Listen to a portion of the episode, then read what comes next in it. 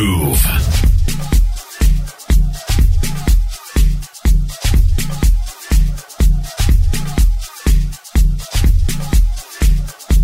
Now, we're always talking about online safety and what you need to do to protect yourself, to protect your gadgets, to protect your little ones if you have young people from seeing all kinds of horrific things, right?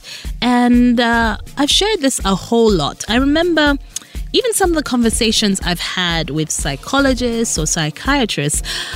I ask about how they handle the information they receive because we hear from people who have experienced abuse and trauma and they're dealing with so much. Um, some people are getting healing, some people are going through counseling, uh, are being given coping mechanisms, but there are people on the other end helping them, allowing them to heal, right?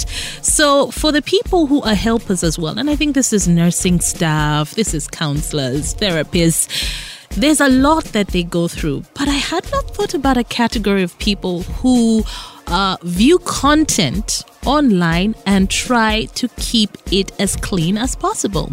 Now, there's a lot of attention and, of course, expectations of these big tech companies when it comes to Facebook, when it comes to YouTube, that they are quick and they respond to all kinds of inappropriate content that is posted online.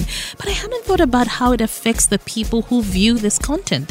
So, uh, a gentleman who worked with Facebook, he no longer works with Facebook, but he worked with Facebook as an employee, as a content moderator, revealed that he suffered PTSD, post traumatic stress uh, disorder as a result of looking at all kinds of nasty and violent content for eight hours every day. Now, he did not want to share his name, but he did share his experience. Now, he would spend about eight hours a day looking at all the worst things people post online so that, you know, you remove it. Whatever's reported, whatever you catch quickly enough to try and protect basic Facebook users, your everyday Facebook users, that is, you and I.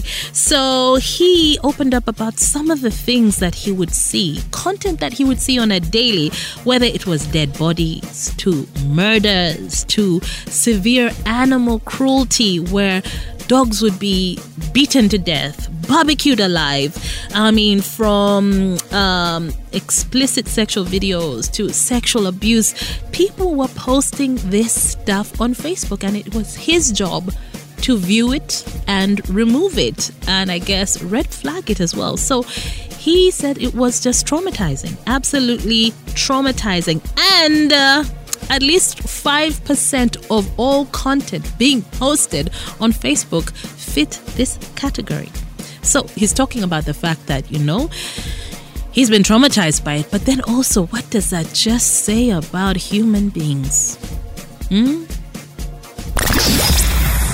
The Groove.